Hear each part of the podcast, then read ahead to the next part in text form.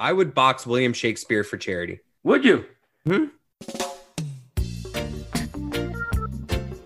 This is the Greg Cote Show with Greg Cote. Pardon it.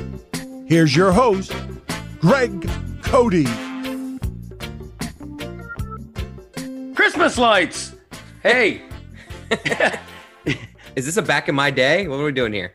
It, it did sound like it. Christmas like. I love that, Um, by the way. That's I- one of my favorite things about back in my day is when, like, the first statement drawbridges. It's one of the sneaky good things about back in my day that you don't really think about, but it's really good.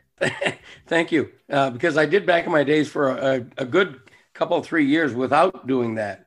And then I forget how it began, but all of a sudden I started like blurting like a two word phrase to start it. But Something tells me that this is not going to be a positive thing about Christmas lights that you're about to go on. well, look, I don't know if I speak for the majority or even for you. I have a love hate relationship with Christmas lights. Okay. I do it every year. I'm up on my ladder. Neighbors are laughing at me. I'm falling off my ladder. Um, I love having done it. I love when the lights are all up and they're all working and it's a winter wonderland in 90 degree weather. I love that. hate doing it. I Really? hate actually doing it. I Yeah, think I bet it's, I bet it's because see you don't have like me and Michael aren't young kids anymore. Like I feel like I enjoyed doing it this year because I have a three year old who like I can bring outside and she's like oh and I like feel like I'm Right. actually doing something that is bringing joy to her life. Like I mean I guess your wife likes it, but like why are you still putting up Christmas? I appreciate it. I mean I come over your house Right. like on Sundays sometimes, so like I appreciate that you still do it. But like I feel like I'm that I feel like that's might be why you don't like it anymore. It's because you're saying to yourself secretly, why am I still doing this? Actually, no. Uh, I'm very much a traditionalist. I mean, I still put up Halloween decorations. You know, I, I do things that I've been doing for years and years. And, you know, it's important to the wife. And like you say, you still enjoy it. And my, my granddaughter comes over and she gets a thrill out of it. And How's this work with Greg Cote when he's putting Christmas lights up? Are we a couple beers deep? Do we wait till after? Like, what's the what's the strategy here? Because we're going up on a ladder. And I know you only have a one story house, so you know. right. Have you ever fallen off the roof? Have you in all your years putting up Christmas lights? Have you ever had a little bit of a spill? Any kind of spill? No, I have not. In all seriousness, I have not had any calamities. The uh, the Miller Lites do not begin uh, prior to me ascending a ladder. You know, I'm I'm I'm not stupid, but I'm not dumb. Uh, whatever that expression I is. find no, I, uh, I find the scariest part about climbing a ladder and climbing your roof is when you're on the roof, getting back onto the ladder to go down is like the optimal time where it's like this is where I sometimes feel like oh right. Yes, I'm uh, I'm nervous on tall ladders. I, I going am. up That's is why- fine. Going up is fine actually. It's going down ladders actually that I don't like. I mean, I take it so carefully. I'm like one step at a time, and I'm very conscious of of not imbalancing my weight. Wow, one like, step at a leaning in the time. least. One step at Yeah. a time. That's quite a strategy you have there with your uh, It ladder. really is, right? I mean, look, you can take two rungs at a time. That's been done. Mhm. Um, you know, if, if I'm if I'm climbing a small ladder, you know, one of those um, A-shaped ladders, uh, not an extension ladder, uh, I'll take two steps at a time going up. You know, I will ascend rapidly. Are we having a Are we having a telephone conversation or is this a podcast? it's a podcast. Where are we? Have we introduced who the hell we are?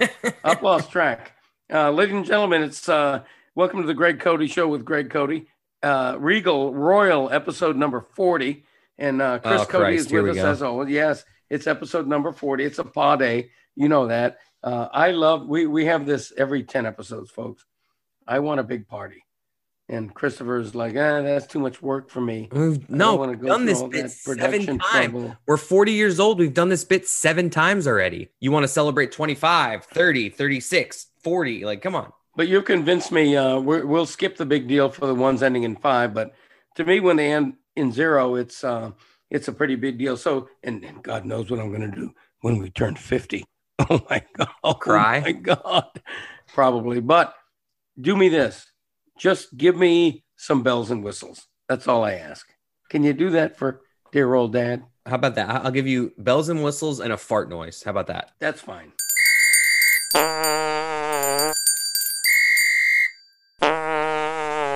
That's good enough. I feel like there needs to be a Um, fart noise with our podcast, right? I mean, I would think so. if there was just a sound that represented this podcast, I feel like it'd be a cough. Unfortunately, you're right. it would, and on cue. I don't know if it would be a cough proper or if it would be me like clearing my throat, right. like uh, Just one of you your- know, like one of those. One of your disgusting like swallowing mid sentence. Yeah, and I do apologize for all that. Um, anyway, we got a lot to get to. We uh, Let's we get to on- it because I feel like we're taking a while to get going here. This is a Yeah. long, like we're, we're trying, we're like Fred Flintstone trying to like pedal our feet, and it's just taking us a while to get going here. Yeah, it really is. It's like a lo- you know a locomotive eventually goes really fast, but it takes a long time to get up to speed. We're like that today. We have on uh, a special guest named Harvey Green. Some of you have maybe never heard of him. He But he is- invented the color green. You know what? He pretty much invented the genre of uh, of media relations, public relations directors. He Wow. this guy. That's a that's a lot less exciting than if he was the inventor of the color green. It sounds I interesting. It does sound interesting. Don't get me wrong. And I heard the interview, but if he invented the color green, that would be a hell of a get by us. I'm going to admit that, but Harvey Green invented uh, what he does for a living, and he's retired now. But this is a guy who tells stories about being fired uh, a bunch of times by George Steinbrenner, and you know he was with the Dolphins for a quarter of a century, and he had to navigate Don Shula losing his job and Jimmy Johnson coming in, even though All right, Shula spoiler alert. Jesus, just like I mean, I'm trying to tease here. he gives a lot of good stories. Like Jesus, like giving away all the good stick stuff. around for Harvey Green, the inventor uh, of the color green.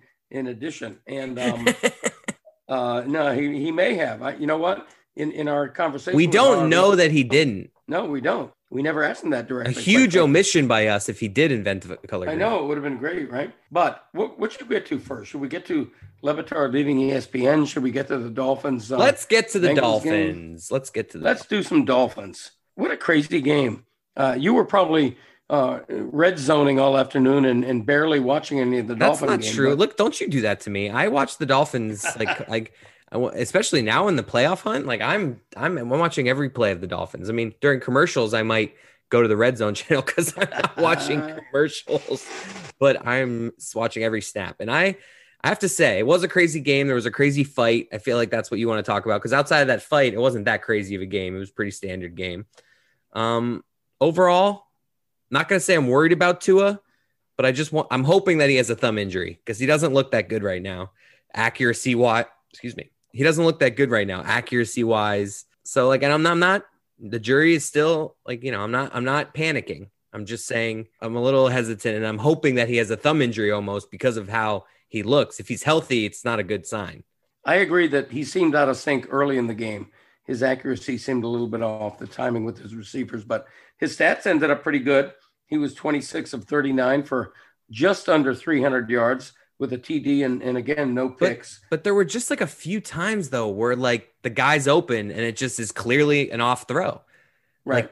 I you, That's true. st- starting quarterbacks in the NFL, like the future of your team, like that's alarming. And if he has a thumb injury, that's a viable reason for that. So I'm not panicking. I'm just saying there were like a handful of plays where you're just like, I like rewind it. I'm like on my, I'm like, I need to rewatch that. Like, did I miss something? Was it deflected? And it's like, nope, he just missed the guy. Yeah, there there were a couple of plays like that for sure. Um, and, and also it was another result. You know, they end up beating the Bengals 19 to seven, and um, Got that 10 point Look. cover, baby, minus 10. Dolphins. No, they did. Look, they handily beat a really bad team. They did not perform well enough where you think to yourself, "Wow, this team has a chance to do something in the playoffs." They have to be better. They're eight and four right now, but uh, the last four games are all losable. Uh, they play the Chiefs next. Uh, that's an L waiting to happen. Uh, they play New England, which is not an easy game anymore. New England, or still is not an easy game, I should say. Uh, and then they end on the road at Las Vegas, which you has just been did down that lately. thing. You just did that thing where you like swallow mid cent, mid like mid. Okay. Uh, delete that out. And then they end at Buffalo, which theoretically could be a game for the AFC East title. So I got them two and two in the final stretch, though. I think they beat Kansas City next week. There, you heard it here first. They're, I'm telling you, they can play. That you're muted. I can't hear you. you think they're going to beat Kansas City? Yeah, wow. You and uh, you and absolutely nobody else. No, I, I I think Kansas City has looked mortal in recent weeks. Like they're still clearly great. You know, Mahomes is insane. I actually want to go to that game. I, I was like thinking of that. I know with COVID and all that stuff, it's scary, but I want to like I want to see Mahomes in person. That would be cool. I'm gonna I'm gonna investigate that. Now I'm just having thoughts out loud. That's like what I'm doing with this podcast. Right. Yes, you are. But uh, nice of you to share. we got to talk about Um, Brian Flores is almost getting into a fight, and like he has shot up to the top of the list of coach in the NFL that I'm not messing with, and that I would never want to be on the wrong side of a fight with. I mean, Brian Flores owns that locker room. His guys uh, are going to run through the proverbial brick wall for him. And you can only imagine his halftime talk to the team because they did nothing in the first half. And, and you know, it's not like they scored a ton in the second half, but they were a much, much better team in the second half. And you know that, that he just kicked ass at halftime. And they trust this guy. They respect the hell out of him. And, and him coming onto the field uh, as enraged as you can be behind a face mask because nobody could really see what he was saying or yelling. But he was angry at uh, at the shenanigans by the Bengals, especially that one guy, number 80, who just clocked Jakeem Grant on that attempted uh, punt catch. It was just um, heinous. And the idea that a few guys were uh, kicked out of the game, but one of them was not that Bengal was just absolutely Well, ridiculous. Well, no, because you don't get ejected for committing a penalty. That guy got a penalty. He he he. It was an early hit, like that's illegal. He got a 15 yard penalty. The, the ejections come for punches thrown. No one thought that guy should get ejected. No, I did. I just said it. And But- here's the reason. He had had a previous personal foul. This was his second personal foul. And there's different kinds of personal fouls. And this one was egregious. This one was slam body slamming a guy two seconds before he was going to catch the ball. It wasn't mean, a bang bang play. Yeah, but it wasn't malicious where you were like that was unnecessary. He was Yeah, trying to make sure a play and just got there early. Like he, it was a, it was a clean play that just he timed poorly. Well, I, I, I thought the reason that Brian Flores uh, ran onto the field and raged was that Brian Flores agrees with me that it, it was an egregious play and, and I think he should have been booted. But, um, you know, if, if we're looking just at the bottom line, this has been a great season for the Dolphins. Not a good one, a great one. You know, they're eight and four for the first time in like 17 years. Unless they really blow it, I think they're headed to the playoffs. It's just been so many things have gone right. So I guess we should talk to maybe one of the biggest Dolphins historians ever. You know what? We should do that. Uh, Harvey Green, his name was heard on the Le Batard show last week, actually, because um, I forget how did it come up where all of a sudden I'm forced to like call myself the the Dolphins' uh, greatest historian ever. How did that even come up on the show? I can't remember. I- but I then Harvey's name came up. I don't remember how it came up on the air, but Harvey Green was it was kind of a I wouldn't say I mean, Dan kind of said he wasn't funny and not entertaining. And I think our interview, he kind of proved that he was, and he kind of gives Dan a little taste of how he felt about him. Exactly. No, I've known Harvey for years, and um, he's an amusing fella. I'm going to say that about him. So um, let's bring him in and enjoy him. Harvey, uh, you came up on the air the other day. I don't know whether you were listening Yeah, or whether. Le Batard was. Uh, what did he? He said something disparaging against you. Did he refer to you as not being funny? What was he making fun? He said I wasn't funny. it depends. It depends who's paying me. I'm a lot less funny when I'm getting paid by the Dolphins than when I'm not. No, Harvey's a funny guy. He's uh, uh I've always been entertained by you. Um, but uh, what do you think about Le Batard? I want you. I, I invite you to. Am I Uh, off the air? uh, no, no, this is this is recording. But uh, the more you rip him, the better. I'll tell you. I always liked Dan.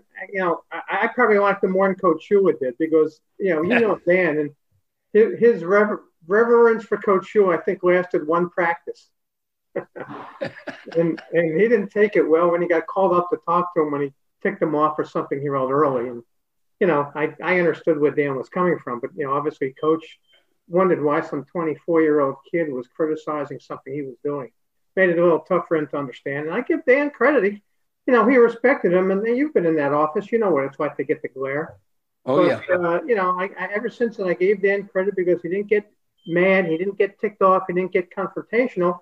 He politely and calmly, maybe the only two times Dan has ever been polite and calm, uh, tried to explain why he did what he did and why he wrote what he did. right. And and um, Shula did not like being second guessed. That's for sure. Um, we're happy to be joined on the podcast today by Harvey Green, who I've been knowing knowing a long time, and I can honestly say he's uh, something of a South Florida sports legend uh, for for almost 30 years. I think it was.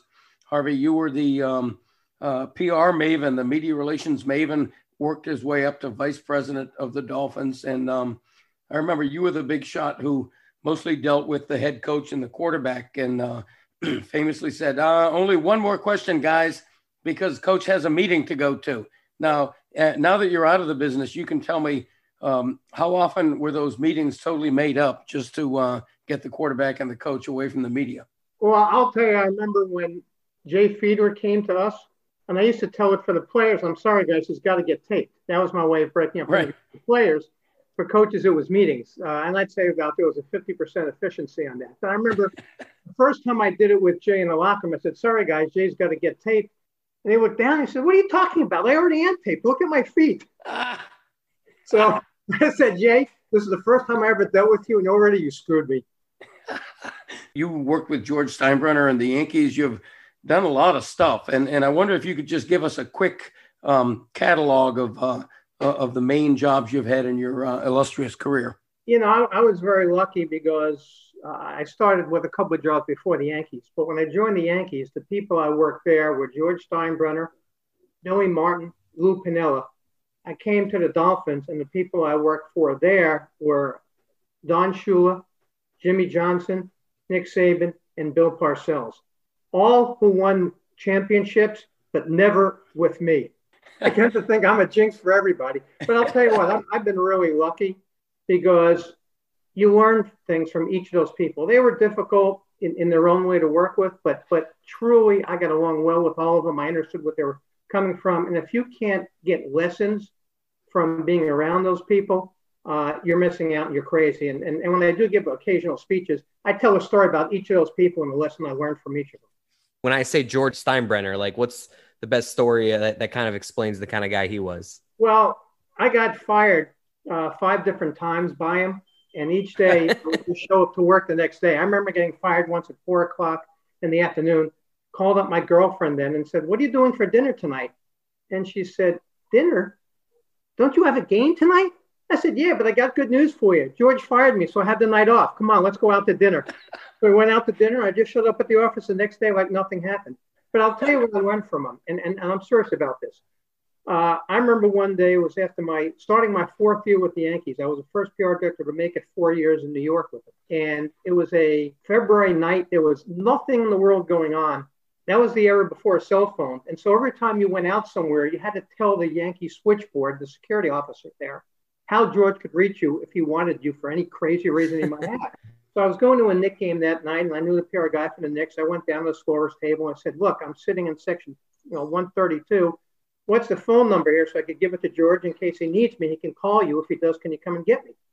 And sure enough, by the second quarter, he called, and I, I went down to the press table, and the next game was going on. And in the middle of the game, he's yelling at me because the Mets had more space that evening than the Yankees did in the New York Post and the Daily News, and they got kicked off. And that's when I decided that I wanted to leave the Yankees, and I'll tell you why. And the lesson I learned from that is if you don't enjoy your job and have the same dedication to your job that your boss does, it's time to leave. At that point, I realized George, to his credit, and one reason they were so successful is he thought about the Yankees 24 7. No hobbies, no real family life, nothing.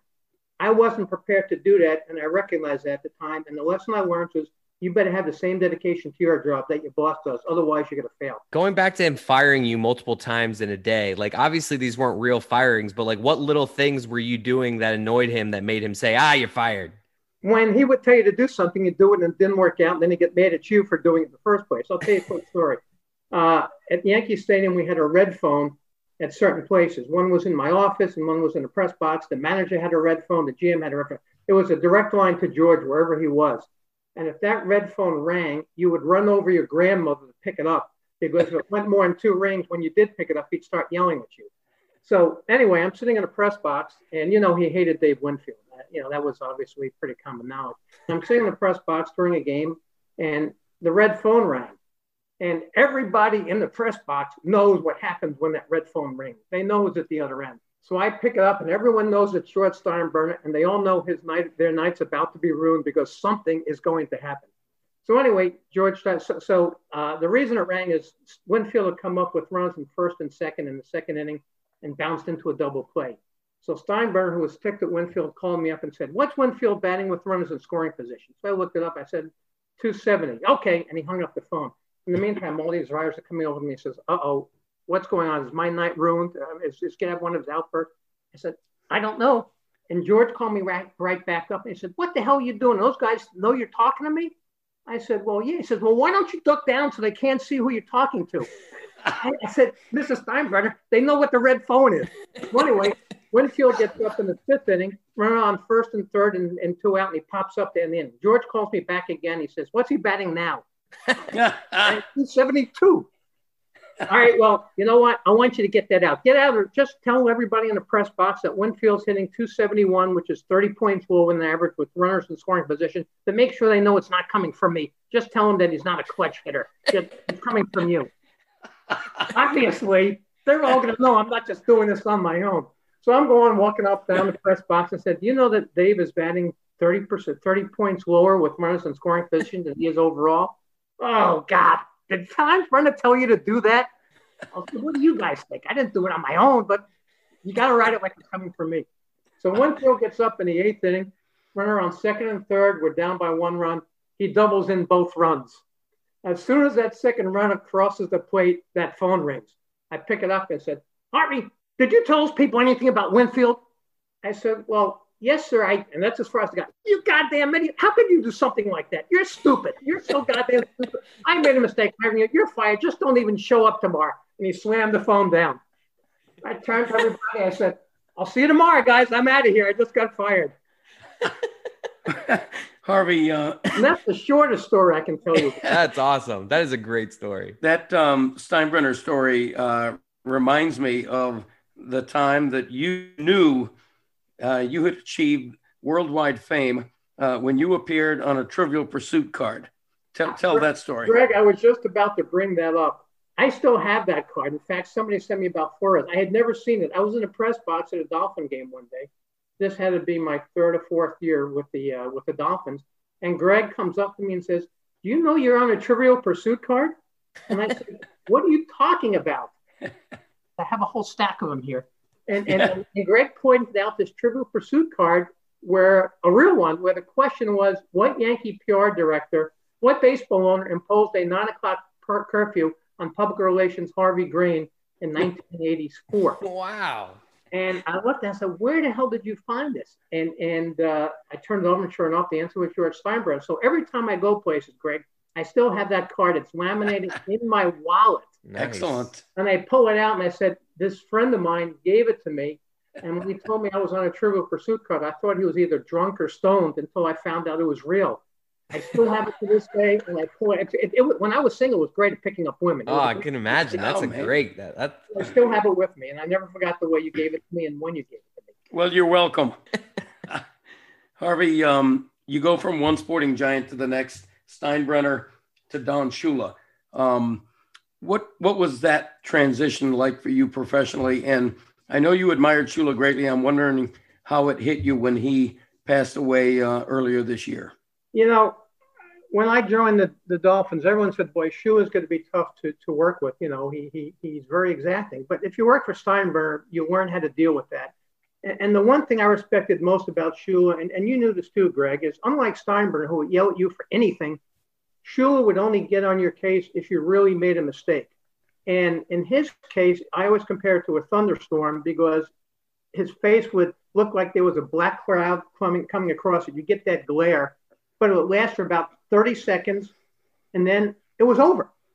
And unless you continually screwed up, you know, he, he accepted that and it was like a thunderstorm. It would pass and you always knew it was over because after he would yell at you for something you did maybe 10 minutes away to be on the practice field. He'd come over you, he'd pat you on the back and say, Hey, we're going to have a good practice today. Well, uh, I've, I've seen that glare and, and I've also experienced um, the, the sort of uh, makeup for the glare where, where uh, Shula gently cupped you on the back of the neck and, and gave you a smile and, and you knew that everything was okay. Um, you know, Harvey, I don't have to tell you, it was pretty well known that uh, Shula did not go out on his terms and did not like being replaced by Jimmy Johnson. Um, when Shula uh, was sort of gently uh, retired and um, and you remained with the club and had to deal with JJ coming in. How tough was that for you? Because I don't imagine it was easy. Well, you know, I, let me just make it a point. I, I loved working for Jimmy. I learned a lot from him. We're still friends, uh, and I respected tremendously what what what he was trying to accomplish, and certainly what he did accomplish. But you're right; it it, it didn't get off to a great start because I, think that when you work for Don Shula, obviously there may be a loyalty there. To be honest, Jimmy did not bring his credit, and, and the fact that he gave me a chance didn't bring his people in from Dallas, which he very well could have. Which he did do when he joined the Cowboys. He brought some of his people in uh, from the University of Miami. And I made a mistake that I didn't even know I made, but I understood where it came from. Uh, the media guide, when it came out, the title that Coach Shula had was co-chairman of the board. So in the team directory, I had at that time our owner, which was Wayne Huizenga, as owner, chairman of the board. Then I had Don Shula as co-chairman of the board, and then I had Jimmy as uh, general manager slash head coach. And I remember I put a lot of effort into that media guide, and I, I gave it to Jimmy just to let him know that I was actually good at my job. He turned it open, looked at the directory, and threw me out of his office. And I had no idea why until I talked to Ann Rodriguez, and I, I thought I was going to get fired. He was so mad, and and he said, "Coach thinks that by the way you listed it in the directory, that he was reporting to to Coach Shula, and really not the other way around." And he was right. I, I mean, I, I I should have recognized that. I didn't, but you know, Jimmy was there and wanted to create his own imprint on the team as quickly as possible. And I understood exactly what he was doing. I mean, one thing about Jimmy Greg is he never missed anything. He was he was probably yes. of all the people I've been around, probably the sharpest mind uh, of anybody. Uh, he could have been a CEO of any company if that's what he wanted to do. You're muted, Dad. oh yeah, I got I, I, muted myself there to to clear my throat, and then I forgot to unmute. Christopher, did you have something you wanted to jump in with? Yeah, I want to. Uh, this is really cool. Some cool stories. I want to sh- throw some rapid fire stuff at you real fast. Uh, biggest PR nightmare you had to deal with in your career? Well, this was one, and, and it involves Jimmy and Armando. So it wasn't a nightmare, but it was it was probably the toughest decision I ever had to make. And, and Jimmy, you know, like I said, we got along great. I, I, I we trusted each other. So he called me one night and told me that he was going to resign the next day. He just wanted to get me ready uh, for that announcement, so I wasn't caught flat-footed with the release. But I said, obviously, don't tell anybody. I haven't told Wayne. I haven't told anybody. I'm just telling you because I trust you. But this stays between the two of us and Greg knows this. If you don't have your integrity in this business, you have nothing. And, and, and I told Jimmy I would do that. And I was determined to keep my word. So probably about an hour and a half later, the phone rings. And it's Armando Salguero calling me, who your, your listener certainly knows is a cohort he was at the Herald. The phone rang, and I could see it was Armando on, on my caller ID. Uh, but I, I, I, I knew why he's calling. If he's calling me at nine o'clock at night, it's he must have found this out. And I didn't pick up the phone and I could hear him leave a voicemail saying, Harvey, I heard Jimmy's resigned tomorrow. Can you call me back and just let me know if that's true or not? Now I'm between a rock and a hard place. I don't want to call him back because if I do, one of two things are going to happen. He's going to ask me, is Jimmy resigning tomorrow? And I can't tell him, yeah, you, you, he is, or you could run with it or anything that's going to make me give away anything that I promised Jimmy I wouldn't do. The other side of the coin is I could say, gee, I really don't know anything about it or no, not to my knowledge, and, and throw him off and lie to Armando, which I wasn't going to do either because, again, that would compromise my integrity. And, and, and that's something I value to this day. So, what am I going to do? I feel like you got to just go no answer and don't call him back. That's exactly what I did. I didn't answer the phone. I did. You should be a PR guy. That's pretty impressive. I didn't answer the phone. To this day, Armando was mad at me that I never picked up the phone, but that's a lot better than either he or Jimmy mad at me that I violated a trust. So I can handle that anger, even though it's now about 20 years old, than I could if I had if I had violated my integrity. But I had to make the decision in, in the snap because, you know, I, I, didn't know what else I could have done, and, and I think Armando understood that. Said that. That's probably the toughest decision I ever I, I ever had to make. The toughest circumstance, and I really don't want to get into it because it was it was hard for me professionally was was the Bullygate situation, obviously. Oh yeah. That really exploded into something that was much more than a sports story. The first time I ever had to deal with something that was a national story. And at the NFL PR meetings every year, there's always a, a panel of crisis communication, where whatever PR director had to deal with a, a national story the previous year, something bad like the Vikings PR director having to talk about how we dealt with the death of Corey Stringer from a from a practice situation. Well, I got asked to deal with that, and that's the one call you never want to get from the league office when they ask you to talk on a crisis communication panel. The, the one story I can tell you, which is probably the toughest locker room situation, is something Jimmy did. And, and Greg, you might remember this. We were seven and one and, and, and playing well one year behind Jason and Zach, and, and we played the Titans on a Thursday night game, and they were seven and one. And this is a national game, and we beat the Titans pretty handily. So the next four or five days, we have all these days to kill, including the weekend before our next game, which is up at Buffalo. Everyone is writing how great we are. We have national media coming in, ESPN is coming in, CBS is coming in. They want to interview people for their pregame show. And Jimmy called me in one day and said, Boy, you're killing me. All these people are getting so many attaboys, they're not going to be mentally ready for Sunday's game. I mean, they're all going to think they're great. They're going to waltz into Buffalo and get their asses handed to them because they're on this pedestal and the Bills can't wait to knock them off. Well, sure enough, we go up to Buffalo and we get swamped. They beat us by 20, 22 points. We walk in the locker room and Jimmy is going nuts. He is irate, and as he should be, because he predicted this. And he's yelling at the players. And then, unfortunately, he sees me. And he turns and says, This is all your fault. This is your fault because you let this happen. You let these people come in and tell our players how great they were, and they were so busy saying how great we are and how great we're playing that we weren't ready for the Bills.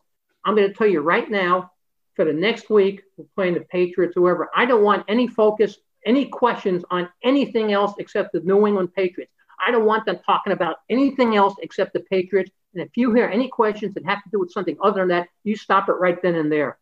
And so the next week, I'm in the locker room, and Greg, you might have been there. So if someone's asking anything about the, the Bills or the Titans or how great we were, how Jason Taylor has four sacks in his last six games, I had to stop the interview. I said, sorry, guys, we're only supposed to focus on the Patriots. Well, sure enough, we won the game.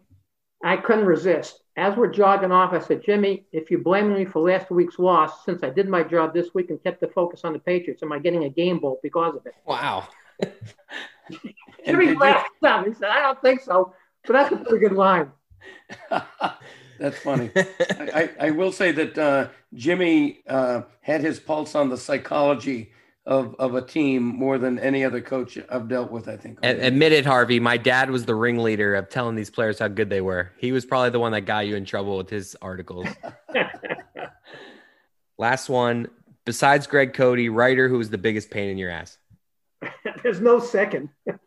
What's the best gift you've ever gotten from like a an elite coach? Uh probably the best gift I ever got wasn't wasn't really a gift. It was when I eventually left the Yankees, and there's a whole story behind that. Because Steinbrenner kept me captive for about three months before he let me go to the Dolphins. So, and I left on good terms with Steinbrenner. Uh, eventually, because I did basically what he told me to do. Uh, I got a really, really nice letter from him saying, "I really want to thank you for all your your, your, your, your contributions to the Yankees and, and for helping me and, and for all your professionalism. Uh, you'll always be a Yankee in my mind, and you'll always have a friend at Yankee Stadium. And I framed that letter. I put it up in my office. And that's and cool. Hey, uh, you know, he doesn't write many letters like that. They, they usually are very, very different. But uh, because I left on good terms and basically respected him, I, I, I think to me that's the most uh, the, the thing that's really I'm cool. most prideful about. Harvey, we're gonna we're gonna let you go. I, I thank you. Uh, we're gonna let for, you go because we're gonna we're gonna let you go because my dad's voice is just deteriorating right before us. we're uh, we're struggling right now, but uh, you know, I'm as, as, everyone knows, I'm a um, the all time greatest uh, Dolphins historian. So coming from me, it must mean a lot to you to be thanked so profusely for being on my podcast. Greg, I've always admired your work. I've always respected it, and, and uh, the fact that you've lasted so long in a crazy business proves I don't know if you know what you're doing, but whatever it is, you're doing it right. So yeah, keep it up. I've been faking people uh, for a long time. Thank you, Harvey. Uh, and uh, when you start a podcast, please do have me on. You see me starting a podcast, we both did something wrong. Thanks, Harvey.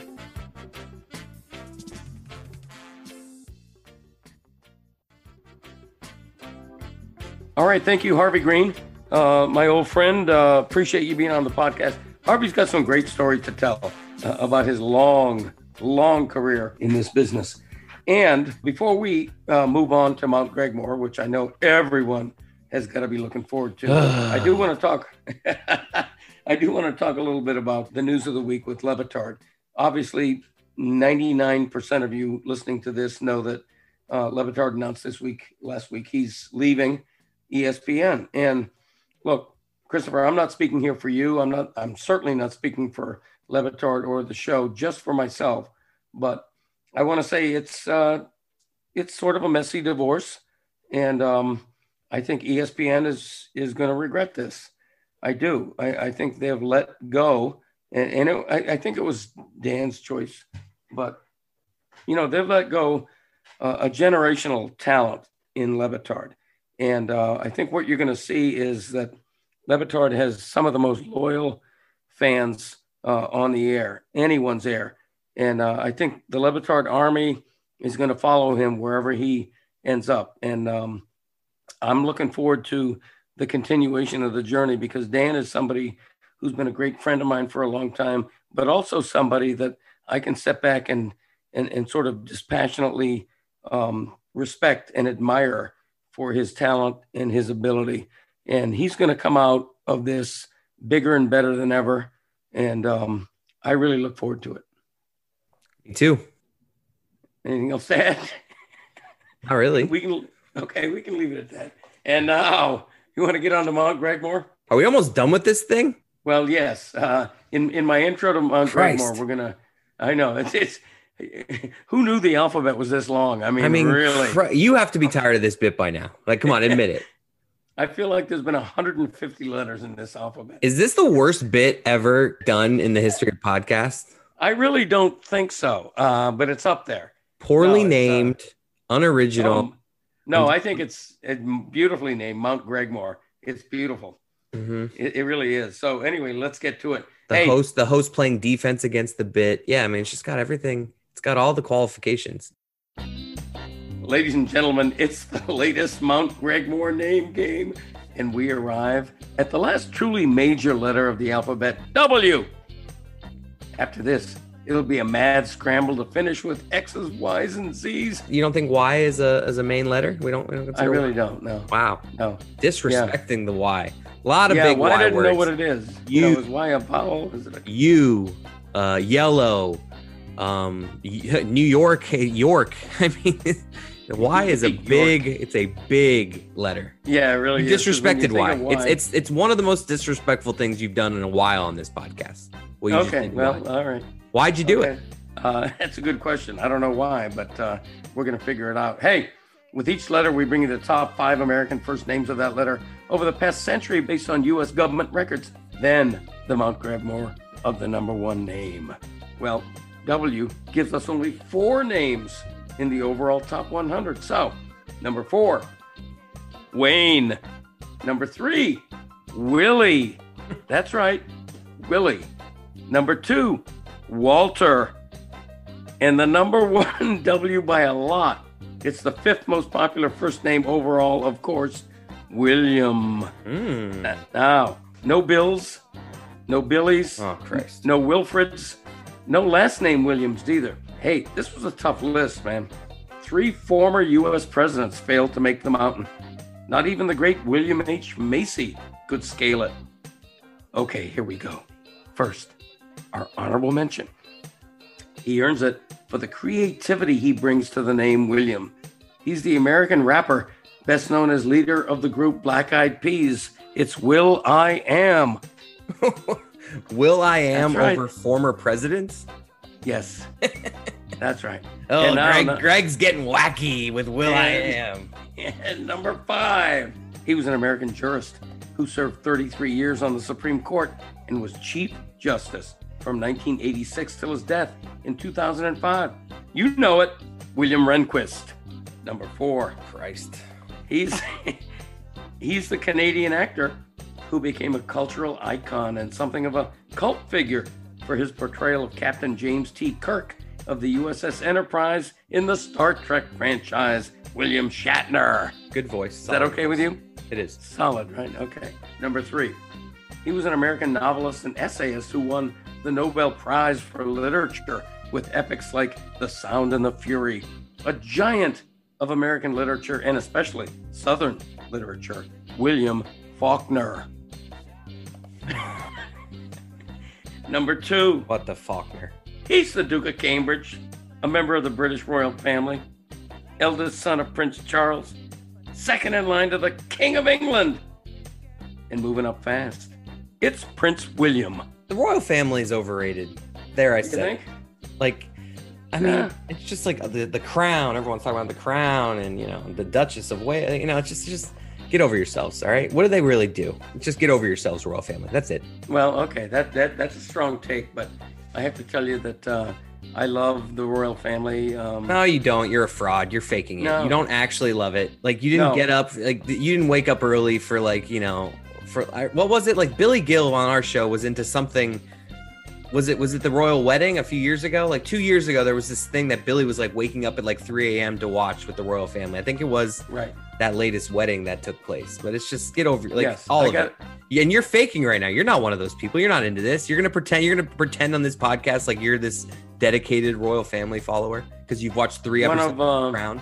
One of my favorite shows of all time was Downton Abbey. Here we I'm, go. s- I'm sorry it went off the air. I did get up early for the royal wedding, and I especially got up early to pay reverence when uh, Princess Diana uh, they had her funeral uh, several years ago. I, I remember it. That's because Elton John was singing it. Not that I don't want to disrespect Princess Diana, but that's what had Greg Cote getting up at 3 a.m. I mean, that's that was part of it. Anyway, we've got waylaid here. So it's the Duke of Cambridge, Prince William, number two, and now the number one W.